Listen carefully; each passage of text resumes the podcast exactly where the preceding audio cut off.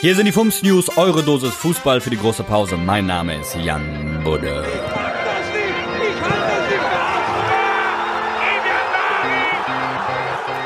Barcelona. Das erste Mal in der Geschichte vermarktet der FC Barcelona den Stadionnamen. Das Geld soll in die Forschung im Kampf gegen Covid-19 fließen.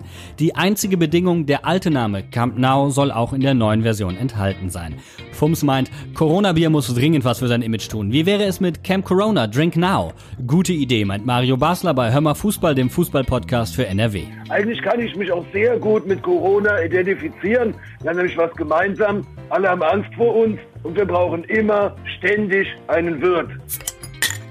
Dänemark. Geisterspiele werden wohl auch in Dänemark kommen. Der Erstligist FC Midtjylland, momentaner Tabellenführer der dänischen Superliga, plant vor dem Stadion ein Autokino. Auf einer Leinwand können bis zu 10.000 Fans das Spiel gemeinsam verfolgen und über das Radio den Live-Kommentar hören. Die Maßnahmen zum Social Distancing könnten so eingehalten werden. Wir finden, zwei Fliegen mit einer Klappe geschlagen. Sollte man Meister werden, läuft der Korso schon. Dortmund. Mats Hummels hat keine Lust mehr auf lustige TikTok-Videos von Sportlern, erzählte er im Podcast Gemischtes Hack. Denn er verlöre immer mehr den Respekt vor seinen Idolen. Das täte langsam weh. Wir TikTok-Lutscher von Fums meinen, zum Glück macht keiner von denen einen Podcast.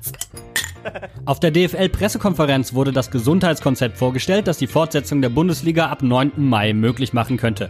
Unsere Tatortreiniger von Fums und Grätsch hätten da einige Vorschläge. Also immer wenn der Ball abgespielt wird, muss er ausgetauscht werden. Du bist du nachher ja, so bei Tippkick, ja. weißt du? Was ist eigentlich mit Torhütern? Müssen die dann einmal Handschuhe tragen? Also die dann auch ja, nach jeder Ballberührung wieder austauschen? Aber einmal Handschuhe über den Torwarthandschuh.